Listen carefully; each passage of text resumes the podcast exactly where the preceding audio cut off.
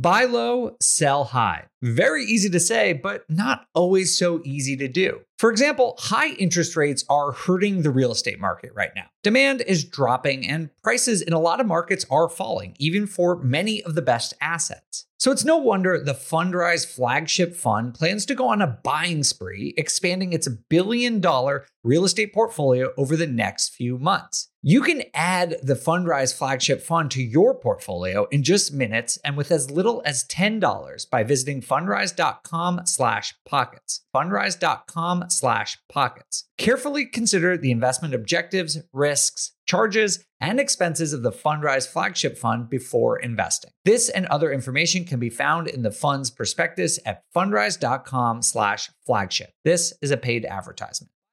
Top real estate investors love to talk about how they save so much on taxes. But how are they able to build rental property empires while skirting Uncle Sam? 1031 exchanges. 1031 exchanges allow you to defer capital gains taxes while you sell an investment property, exchanging your old property for a bigger, better one and avoiding the tax man while you do it. And that's where First American Exchange Company comes in. They're the leaders in 1031 exchanges. Whether you're a seasoned investor or just starting, First American Exchange can help you with simple rental property exchanges, complex commercial real estate investments, reverse exchanges, and more. Don't let your taxes eat into your profits. Visit First American Exchange Company at firstexchange.com or call them at 800 556 2520. That's firstexchange.com or 800 556 2520. Keep your money in your pocket and propel your portfolio further at firstexchange.com. First American Exchange Company does not provide tax or legal advice. Consult your financial, real estate, tax, or legal advisor about your circumstances. First American Exchange Company. Safe, smart, secure. This show is sponsored by Airbnb. Did you know that I turned one of my first homes into an Airbnb? It's true. And it even helped me get the extra income I needed to launch my real estate career. So if you want to try your hand at making even more income with your property, Airbnb is the place to be. Your home might be worth more than you think. Find out how much at airbnb.com/slash host.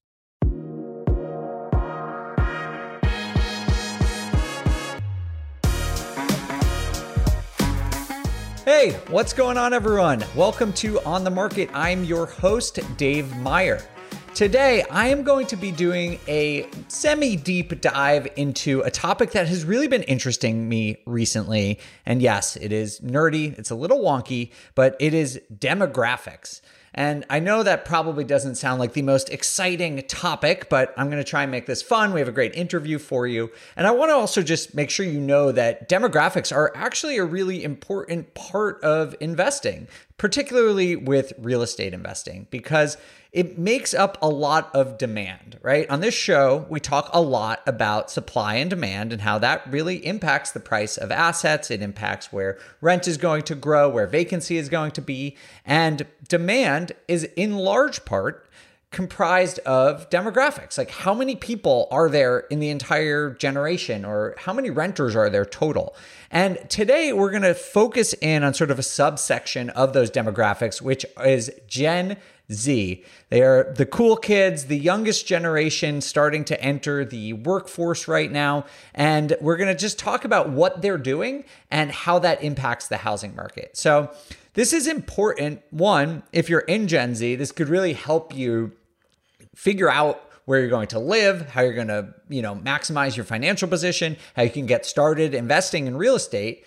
But also, if you're not in, in, Gen Z, and most of us are not going to be, this episode is still designed for you because it's going to help you understand where demand, and I think this is critical because we'll, we'll get into this demand not just for houses, but where demand for rent is going over the next couple of years because Millennials, I am one of them. Sadly, we are all getting older, and soon it's going to be Gen Z that's sort of pushing some of the trends in the housing market a few years out. So, you're going to want to pay attention to this because as investors, we want to plan several years into the future. And if you understand some of the trends that are going on with this younger generation, it could help you make more informed investing decision. So that's what we're going to look at today. I'm going to do like 15, 20 minutes just talking, giving you a background. And then we have an excellent guest coming on to join us.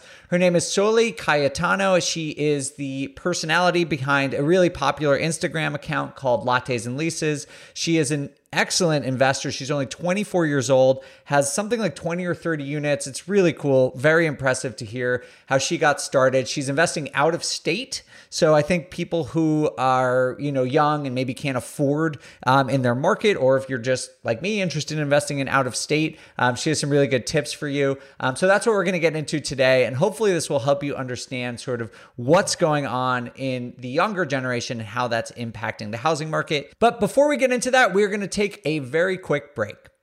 Remember when you had to pay to get a lead's phone number? It was like the dark ages until DealMachine made skip tracing a thing of the past. Now, with your DealMachine plan, you'll get unlimited access to phone numbers and contact information for no extra cost. That's right, get high quality, reliable information trusted by leading financial institutions, all fully compliant with the federal Do Not Call list. Explore over 150 data points, including age, gender, marital status, occupation, and a ton more. Trust me, this is the data you need for off market deals. With new filters, people flags, and color coded phone numbers, lead management just got a ton easier. Ready to step up your investing game? Sign up for a DealMachine plan today and gain immediate access to this unlimited treasure trove of contact information and phone numbers. Just head to dealmachine.com/bp. Transform your lead generation and deal making strategies with DealMachine. Sign up today and start exploring the unlimited possibilities at DealMachine.com/bp. This show is sponsored by Airbnb. Did you know that a long time ago, before I ever started my real estate business, I turned one of my first primary residences into an Airbnb? And that's the extra income that I needed from Airbnb that gave me the confidence to go out and work for myself and eventually quit my nine to five job. And now I have dozens of Airbnbs all over the country. I've even partnered up with the old David Greene on a recent property in Scottsdale to take our portfolio to the next level. And of course, we host it on Airbnb. But you don't need to be a full time real estate investor to start on Airbnb. As a matter of fact, I was self managing 10 properties while working my nine to five job, so I know anybody can do it. Think about it this way you're looking for extra income and going on a vacation. Wouldn't it be great to rent out your space and let your property pay for itself while you're gone? I did this one time. I pitched my wife and my roommate because we were house hacking on the idea of renting out our home, and it paid for all of our expenses on a trip to Mexico City. So go and give it a try. It might just change your life, just like it did mine. And I really do mean that. Your home might be worth more than you think. Find out how much at airbnb.com/slash host. Seeking the truth never gets old. Introducing June's Journey, the free to play mobile game that will immerse you in a thrilling murder mystery. Join June Parker as she uncovers hidden objects and clues to solve her sister's death in a beautifully illustrated world set in the roaring 20s. With new chapters added every week, the excitement never ends. Download June's Journey now on your Android or iOS device or play on PC through Facebook Games.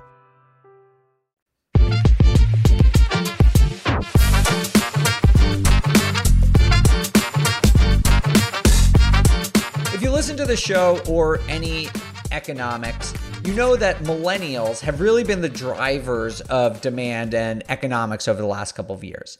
And that is because household formation, basically, a lot of economic activity starts when someone forms a household. And that basically means when you move out and start your own house. So that might mean maybe you're moving out from your parents and you're renting something for the first time, or maybe two people have been living together as roommates and then they both go on and form their own household. That is this really important thing in economics because it drives demand, right? When there's more households, that's more demand for rental units, it's more demand for owner occupied houses. Um, and so millennials have been driving a huge amount of household formation over the last couple of years.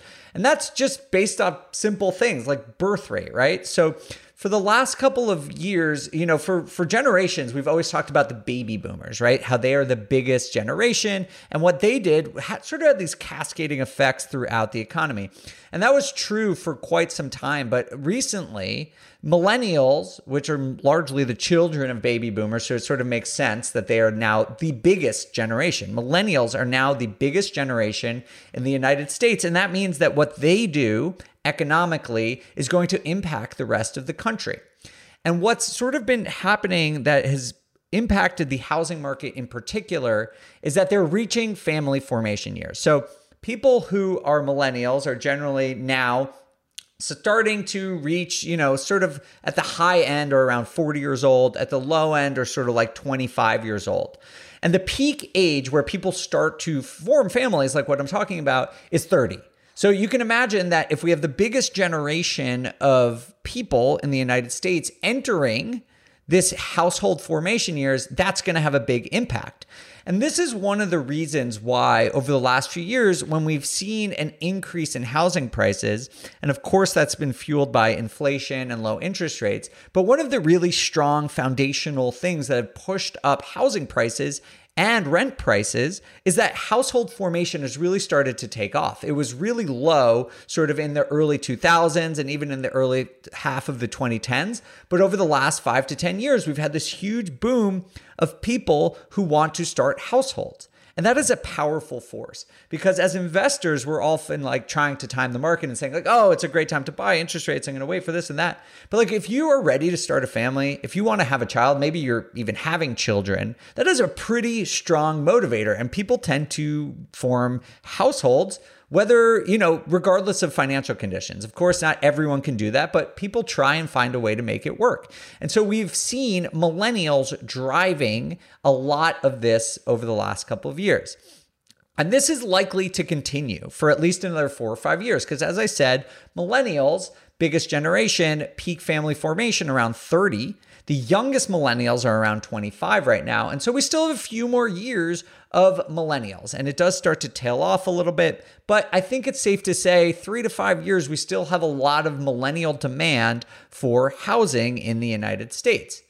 This, of course, for anyone who invests long term, as most of us do, begs the question, right? Like, what is going to happen next? What happens when Gen Z comes? Because and, and is sort of the driving force in the economy because Gen Z is smaller than the millennial generation, but at the same time, it still makes up currently 20% of the US population. That's pretty sizable.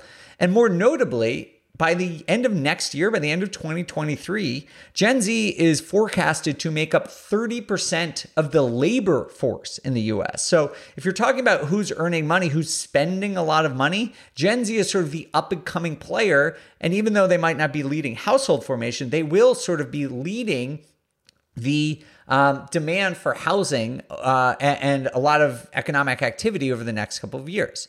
I actually found um, this chart um, that that is really helpful. It's it's by a company called Yardeni uh, Research. We'll put a link in the bio, and it basically shows that people under 35 have a home ownership rate of about 39 percent. That sounds pretty good, and that's probably mostly millennials. Um, but if you look at the next generation, people who are 35 to 44, that home ownership rate jumps up to 62 percent.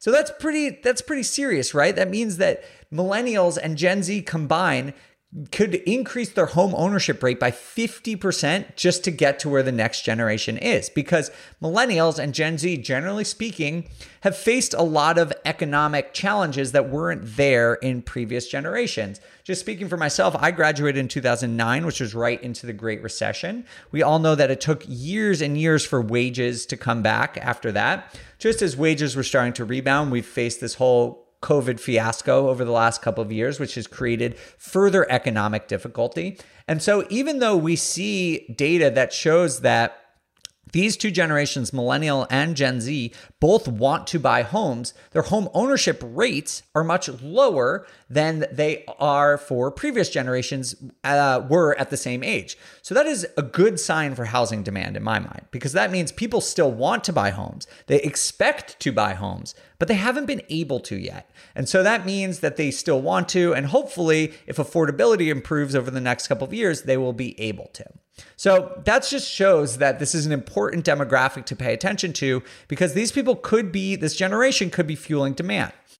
When you look at Gen Z, a staggering amount of them want to buy homes. And I think there's this like, there's this media narrative that says like millennials they don't want to buy home. Gen z they're renters forever. They don't want to own anything. Honestly i think that's nonsense. I think that just is a reflection that they can't afford to buy homes right now but everyone wants to buy homes. There's there's been data that shows that 86% of people in gen z want to purchase a home they want to, and 45% of Gen Z wants to purchase a home in the next five years.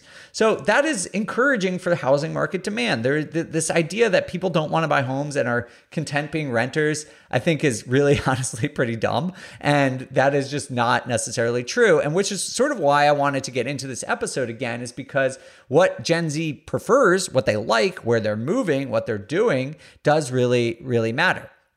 That said, I think it's going to be tough for Gen Z to start becoming a force in the housing market over the next couple of years because of affordability. It's just so low. When you look at that same survey I was talking about, it shows that uh, 66% of people who want to buy homes say that they will face significant financial obstacles in buying that home, with over 20% saying that they don't have enough savings for a down payment, 18% saying that uh, pri- they won't be able to find a home in their price range. So those are kind of the same thing. Honestly, I don't know if that was just like a bad survey question. 16% say they don't have a good enough credit, which could be a huge problem with rising interest rates. And lastly, uh, 11% saying they have too much student loan debt. I do think this was taken before the debt forgiveness thing, so I don't know how that was um, impacted. But again, the, I, I can see why Gen Z, even though they want to buy home, are facing some of these affordability issues. If you look at Gen Z's just medium income, like it's lower. And of course, that sort of makes sense because they're less experienced and they're in entry level jobs, right? Like the oldest Gen Z, I think is like 24 right now. So they're still in entry level jobs, but just to sort of contextualize this, the, the median income for someone in Gen Z is about $46,000. Whereas if you jump up to millennials, just one generation above, it's $76,000. So that's, that's a lot more, right? You, you know, you're talking not double, but 60, 70% more income. And so that means in this in this era of super high home rates, we're probably going to see difficulty for Gen Z in buying a home. Furthermore, so just so you guys could say, like, basically what I'm trying to say is they're going to have a hard time, right? And, and I think that really matters for the housing market um, and for these people because it could fuel rent demand, which we'll talk about in a minute. But according to Rocket Homes, I don't know if you heard of like Rocket Mortgage, but they, they're this one of these big mortgage companies. They did the survey and they showed that 81% of Gen Z underestimates how much it costs to purchase a home. So not only are they already forecasting problems and earning less, but they're also underestimating how much it costs at the same time.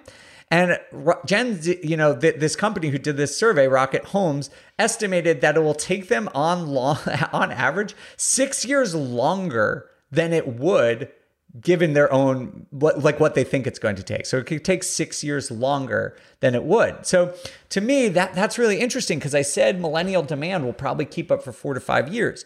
But if Gen Z demand starts to lag, that could put downward pressure on asset prices and home appreciation in that sort of lag period. And that is a very broad generalization because what we're talking about here specifically is only, you know, sort of entry level homes. As millennials age, the demand for, you know, move up homes, more luxurious, bigger homes is going to still increase, right? Like they're going to keep making waves throughout the economy as they age. I'm just talking about sort of entry level homes here when I'm talking about Gen Z, but it's something to note. And and I don't think we're already going to see like this glut and crash in those prices because there aren't enough entry level homes right now. But I think it is just important to know that demand in that area could slow down over the next couple of years and would have some impact. That is a long way away. I think it's hard to really forecast the exact impact of that, but it's just something to to to take note of.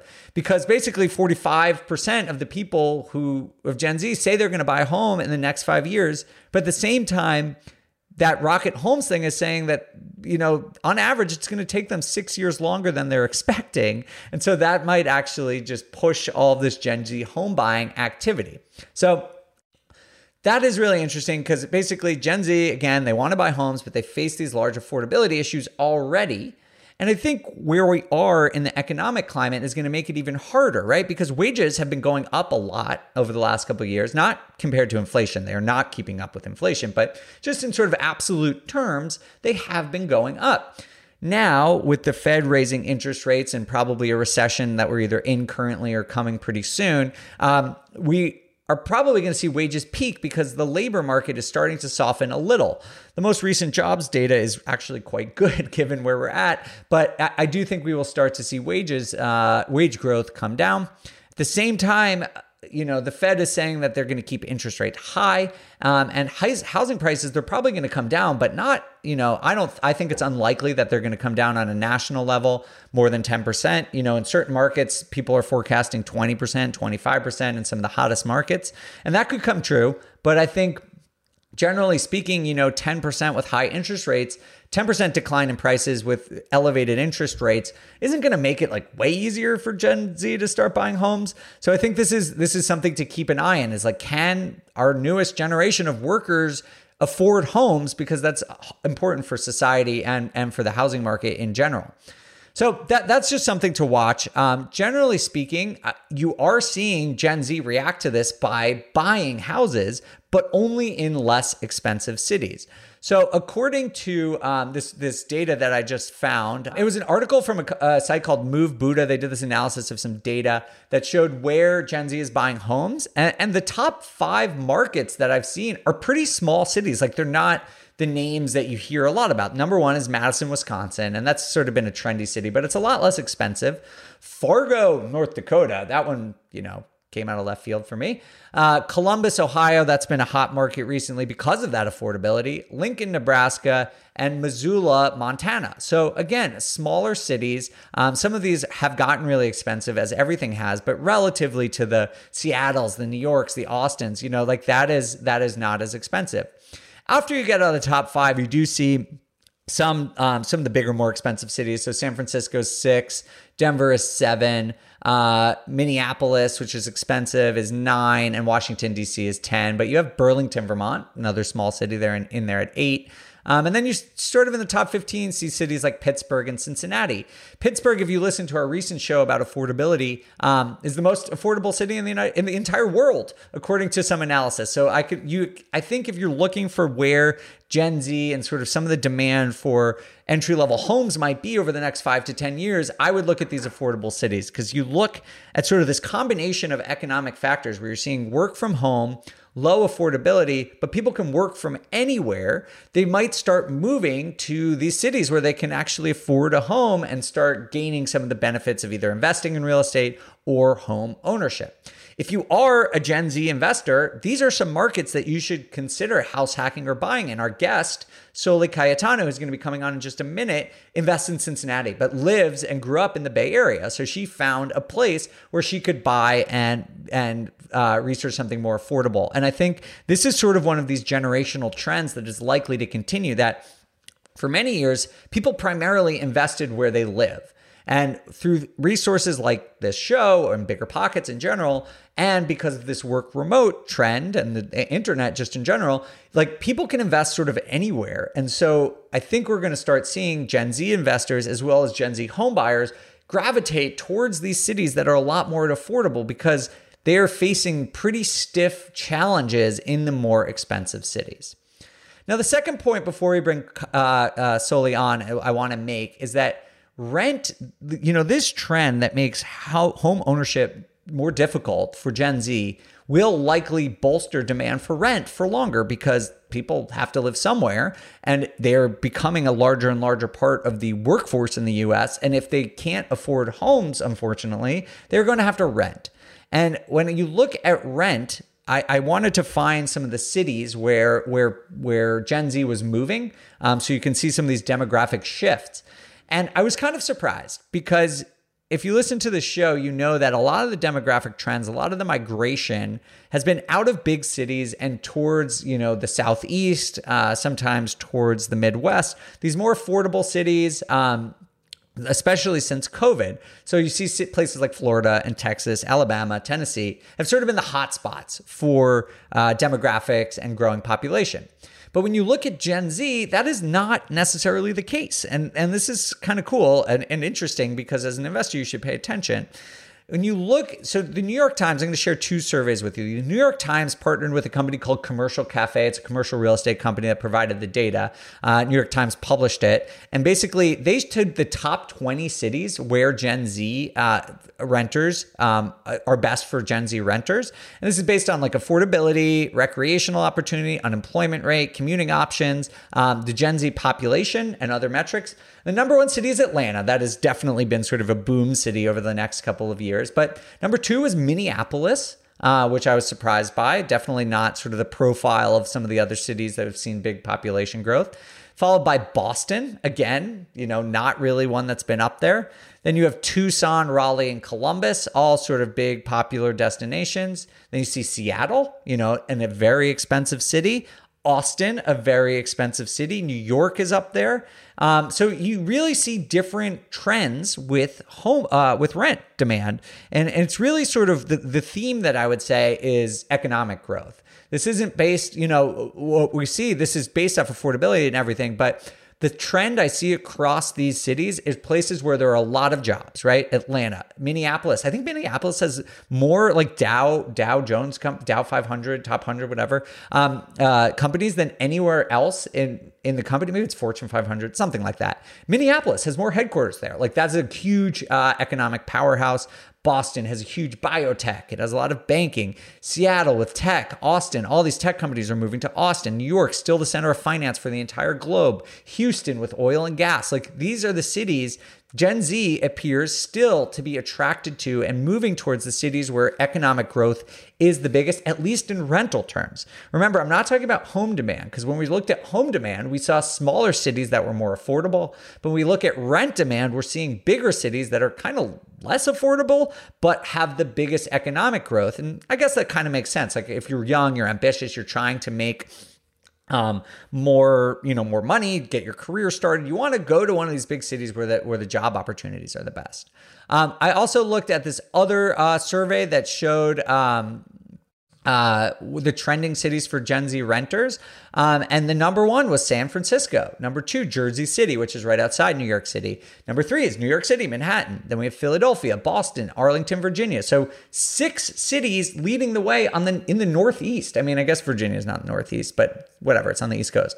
Um, so like that's really interesting because we've had this talk about how a lot of people have been moving to the Southeast. And I think this is more like millennial Gen X. People are a little bit older, maybe have families, but the younger generation, rental wise, are moving to the places that the other that, that that are being left, right? So after those top six, we have San Jose, California. That's where sort of like Google and sort of, you know, Silicon Valley. Then we have Seattle, Minneapolis, LA, Arizona, uh, Peoria. I don't even know where that is. Uh, Arizona, Long Beach, San Diego, you know, some of these big, more expensive cities are still attracting young people. Maybe they're attracted to the nightlife, but I think that really makes a lot of sense because people want to, you know, start their career in a place where they can have fun and where they can also, you know, have, have some of the highest paying jobs in the entire country. So that is something just to pay attention to as an investor. If you're thinking, you know, everyone's moving to affordable places, that might be true for Gen Z when it comes to home prices. But when it comes to rent demand,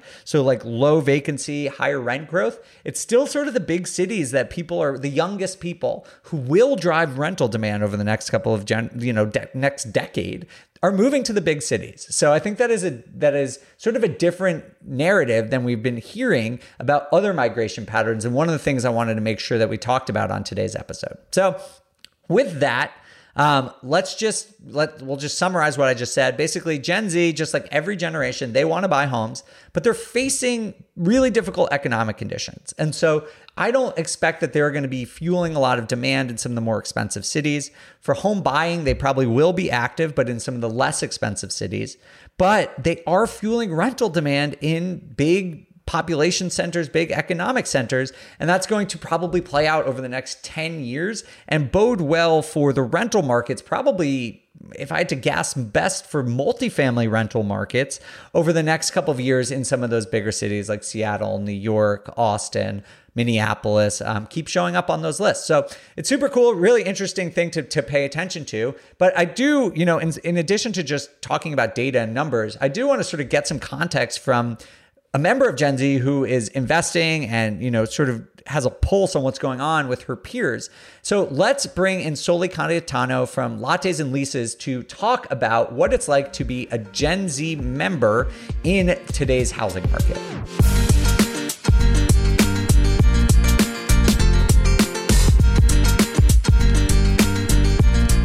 Soli Cayetano, welcome to On the Market. Thanks for having me. Well, thanks for being here. I have to say, I think this is the most intimidating, intimidated I've been for an interview. Gen Z people, I, am scared of them generally. Why? I don't know. You're cooler than me. I know you're just cooler than me. I just like I don't know any of the trends or don't know how to talk to Gen Z people. So hopefully, I can I can pull this off. We'll teach you some. I'm like the oldest Gen Zer you can get. So we might have to bring a younger person on the show. Oh God, that'll make me just feel terrible. I'm already 18 feeling years old. old. 18 financially free. So, uh, people listening to this might know Soli from her great Instagram account, Lattes and Leases. But, Soli, could you tell our audience just a little bit about yourself and how you're involved in real estate investing? Sure. So, I am 24, the oldest Gen Zer you can be. And I'm located in the Bay Area, California right now. I got started investing just over two years ago. Um, and obviously, it's very expensive to invest in the Bay Area. So I built my portfolio in Cincinnati, Ohio. So right now, I have about 29 units between Cincinnati and a small town in Georgia and do combination of long-term, mid-term, and short-term rentals. Wow, that is incredibly, incredibly impressive. How did you get started with this uh, at such a young age? What what inspired you to get into real estate investing? So I was always surrounded by real estate. So I was in the Real Estate Association in college. When I was uh, 19, I was a sophomore in college. I needed a job really badly because I had no money and ended up getting a job at a commercial brokerage firm. So I worked pretty much full time in a real, like an office leasing position through college, as well as eventually leading the real estate association. So that those are my two kind of touch points. I listened to BiggerPockets, had some friends who bought some out of state rentals, but I was always so busy between working full time and going to school that I never really considered investing until the pandemic hit. So pandemic wiped out office leasing. Obviously, no one wanted to lease office spaces at the time, and um, also school shut down. So I was a senior senior in college, and when everything shut down, I kind of rediscovered real estate investing and decided it was now or never that I'd have the chance to really focus on investing. And that's when I committed to buy my first property. So from that commitment day, it was, I believe it was 12 weeks till I closed on my first property in Cincinnati. Whew. Wow. Good for you. That's unbelievable. That is super fast. How did you pick Cincinnati? I went for work actually. So the year before, I was moving a client over to Cincinnati and I had the best time. Like we were wined and dined. The food was incredible. Uh, a lot of young people. It was super lively, beautiful waterfront. And then I looked on Zillow, and the houses were, you know, hundred thousand dollars, and I was shocked. So I met an investor while I was out there who had a couple single families, and I didn't really have any, I guess, what I like to call competitive advantage in any other market. So, and I didn't know how to research markets. It's really, I guess, just ignorance that I chose the market, but it ended up working out really well. Yeah, you're you're a prophet. I think uh, Cincinnati has some of the highest appreciation rates right now. Even in we're recording this in late September 2022. Uh, even as a lot of markets are starting to come off their highs, we're seeing that Cincinnati is doing really well and has some of the strongest rent growth in the entire country right Yes. now. So uh, you you picked well. exploding. Yeah, no, they spent over, I mean, I learned this later, but they spent over a billion dollars, I think, in the last 10 years, really revitalizing their downtown Oh, because they were having trouble retaining students. And so they reinvested, made it an amazing place to live. And that's why a bunch of people are sticking around. I feel like everyone I know who is from Cincinnati just like passionately loves Cincinnati. I've never been, but it's like one of those places that if you've been there or you're from there, you absolutely love it. So, Have you tried their chili? no, is that a, that's a thing? Also, passionately love their chili. I personally think it's gross, but it's like Huh. cinnamon chocolate chili. You'll have to try it sometime. Oh, wow. Kaylin, our producer, knows my dream in life is to like somehow merge like real estate investing and being Anthony Bourdain and like travel around and invest in real estate and eat. So that maybe I'll get to do that one day. Yeah. Um, so we do want to talk about sort of being in Gen Z and and being able to invest. So, are do you do you have peers who are also investing, or are you sort of you know uh, one of the only people in your age group you know that are investing in real estate right now? So I'd say that it's a little bit regional. So in in the Bay Area, I, I, honestly don't know that many people who invest in real estate because I think that a lot of people have the perception that you have to invest where you live. And so here it's very you know million dollars two million dollar properties. It's really difficult for young people to invest but i actually lived in cincinnati for about four months this year and there are tons of young real estate investors. I would go to young real estate meetups. There was a ton of house hackers a lot of people who own maybe two properties. It was a lot more common over there because the houses are a lot more affordable. That's that's encouraging to hear. Uh, you know I, I got started relatively early, sort of out of necessity. Um, not a great job market when I graduated college. Um, and you hear sort of in the media that Gen Z is not as interested in home ownership or investing. Um, it sounds like that's not what you're seeing in your experience. I think it depends. I, I think that Gen Zers love to consume content. They're content consumers from TikTok, from Instagram, usually from social media, from YouTube. And so it's the algorithms have gotten so good at showing you more of what you're interested in. And so if you are interested in investing, they will continue to feed you content that's how it happened for me. So I started following couple. I created my real estate Instagram. I was following investors. And so what did they do? They showed me more people who were interested in investing. They kept feeding me more real estate investing content. And so I think that made me think like, oh, you know, this is normal. Everybody's investing in real estate. I'm the weird one. And that what really like propelled me to keep buying real estate.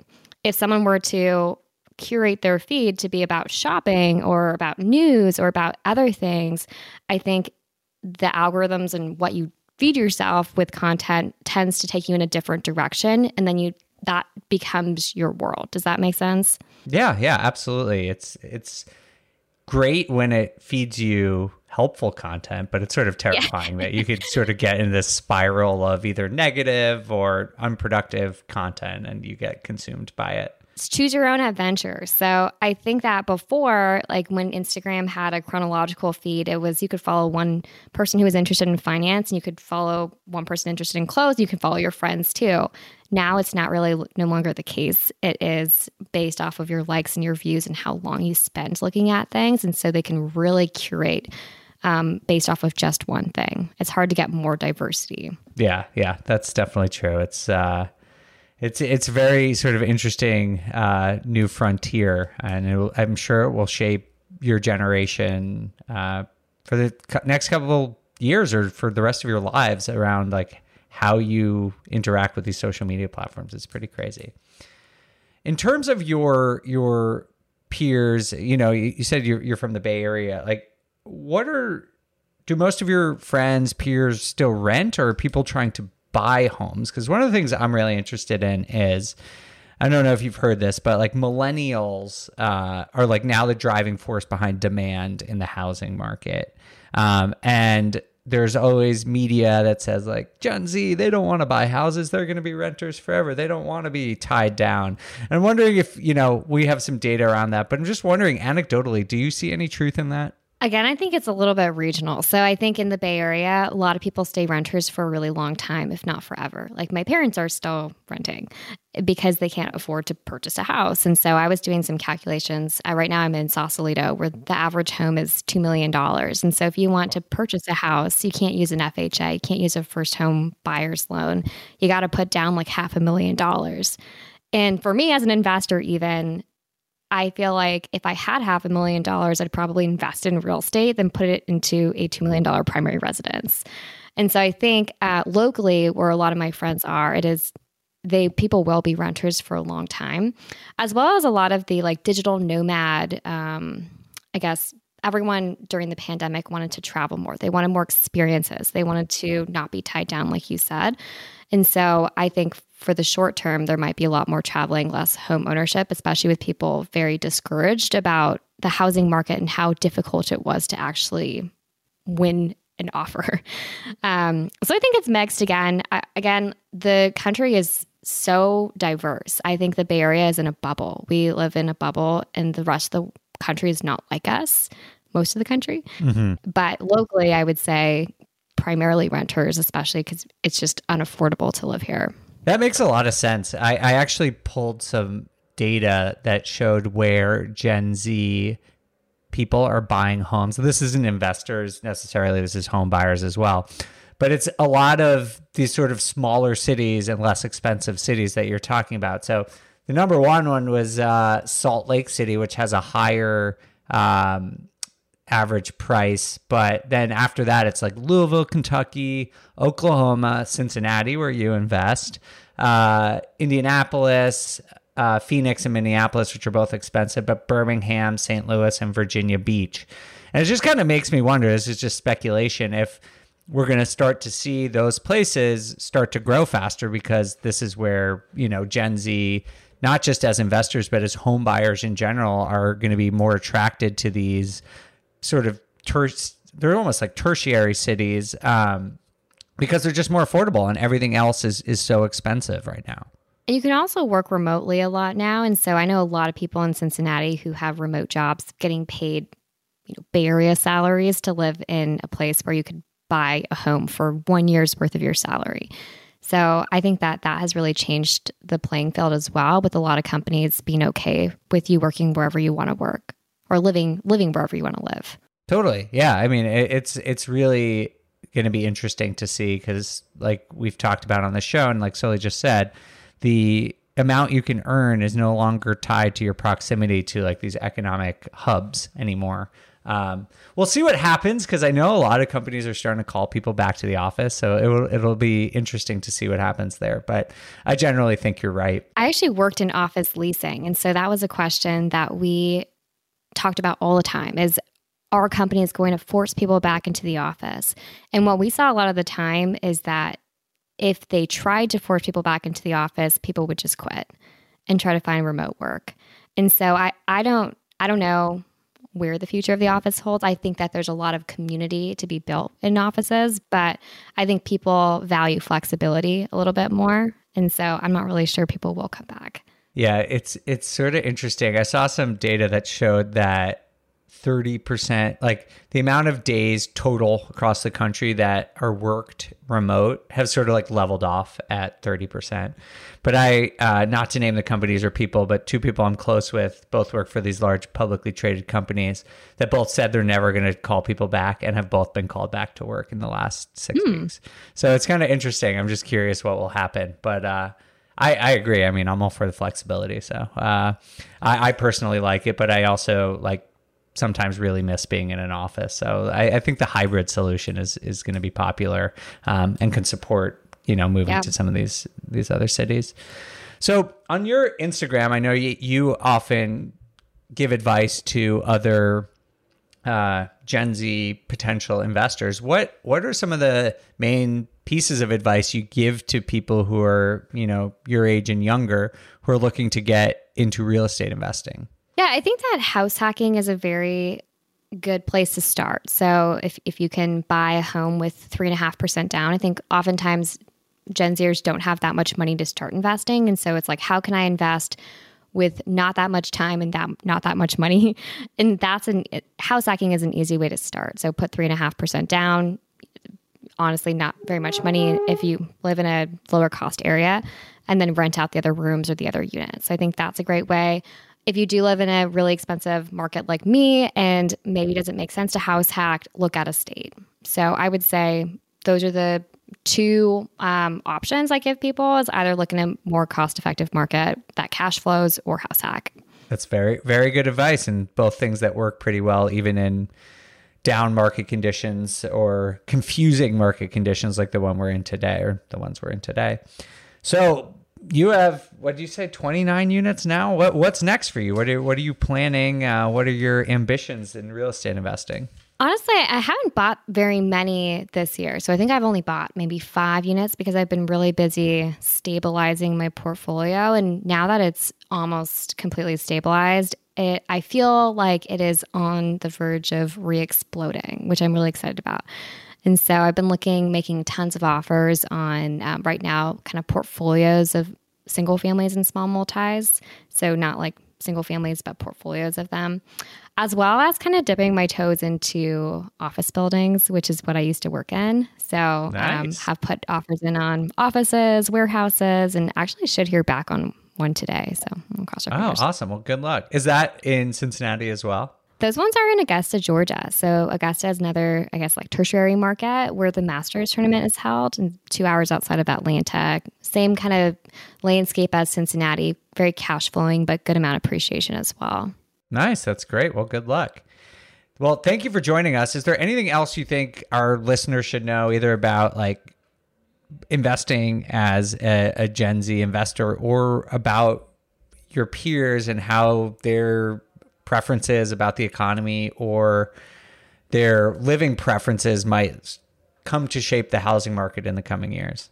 Yeah, I mean, I think there are a lot of Gen Zers who are probably interested but feel alone because they don't have peers who are interested in investing locally or friends that they talk to often, which was which was my case. And so I had to really build my community online, but then I found, you know, hundreds of thousands of people who also shared the same interests and thousands of people who who are my age or even younger. And so I would say that if Gen Zers are interested and they do feel a little bit alone or lost, that there's a giant community online of people who are excited for you and and there to support you. All right, great. Well, thank you. Uh, I mentioned it at the top of the show, but where should people who want to connect with you do that? Yeah, Instagram is probably the best place. So my Instagram name is at, at lattes.and.leases. All right, great. Soli Cayetano, thank you so much for joining us today. Yeah, thanks for having me, Dave.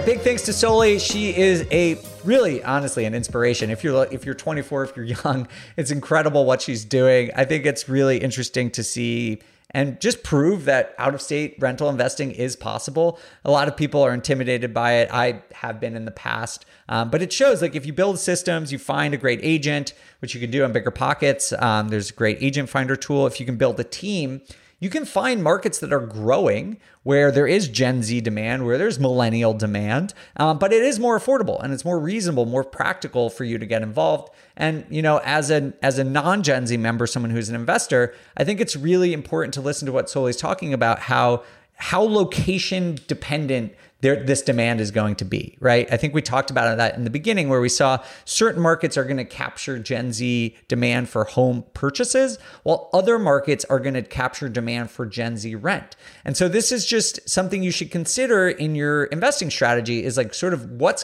coming down the pipe over the next couple of years. Are you buying multifamily? Um, because rent, you know, buying multifamily in a place where um, home sales are going up is great, but if rent prices aren't going up, that's how commercial properties are valued. So you want to find the place where rent demand is going to be really strong, not just where there's population growth um, all by itself. So that is something to to pay attention to, and and I think Soli did a great job explaining that to us. Um, Thank you guys. Hopefully, this was helpful to us. If you have any questions about this episode, please hit me up on Instagram where I am at the Data Deli. Uh, if you want to connect with me at all, you can do that there. Ask me questions, give me feedback. If not, I welcome you to check out my brand new book. I've been talking about it a lot, but I'm, I'm pretty excited about it. It's called Real Estate by the Numbers, helps you understand how to be an analytical real estate investor. I think that's the only way to be a real estate investor, but of course I'm biased. So you can check that out. I wrote it with Jay Scott. It's available on biggerpockets.com slash store. Thank you all so much for listening. I will see you next time for On the Market. On the Market is created by me, Dave Meyer, and Kaylin Bennett. Produced by Kaylin Bennett. Editing by Joel Esparza and Onyx Media. Copywriting by Nate Weintraub. And a very special thanks to the entire BiggerPockets team.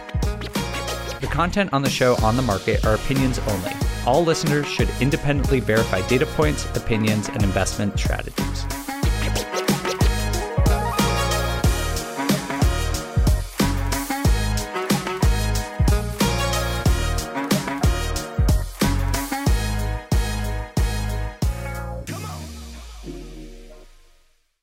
Investing in small multifamily properties is probably the most popular niche in the entire BiggerPockets community, and there's a good reason for that. You can put as little as 3.5% down and own up to four units. So just think about that for a second. You can house hack where you live in one of the units, but in addition to having a place to live, you still have three different groups of tenants helping to pay down your mortgage each month. You have four kitchens and bathrooms that you could add value to to build equity. You could also turn one or more of the properties into a short term rental or a medium term rental. And all this, what I'm describing here, is just one transaction. But of course, the question is where do you find one of these small multifamily properties that you can afford? Which markets and which deals are best for you? How about after you close? How do you manage it, optimize it, keep scaling and living your life without being tied down by four leaky toilets or four fussy tenants? These are all great questions. And luckily for you, they're going to be answered in the upcoming Small Multifamily Bootcamp with Chris Lopez and Leka Devatha. So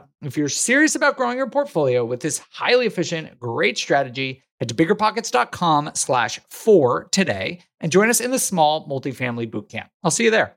The content of this podcast is for informational purposes only. Past performance is not indicative of future results, and all hosts and participant opinions are their own. Investments in any asset, real estate included, involves risk. Use your best judgment and consult with qualified advisors before investing. Only risk capital you can afford to lose. BiggerPockets LLC disclaims all liability for direct, indirect, consequential, or other damages arising from reliance upon information presented in this podcast.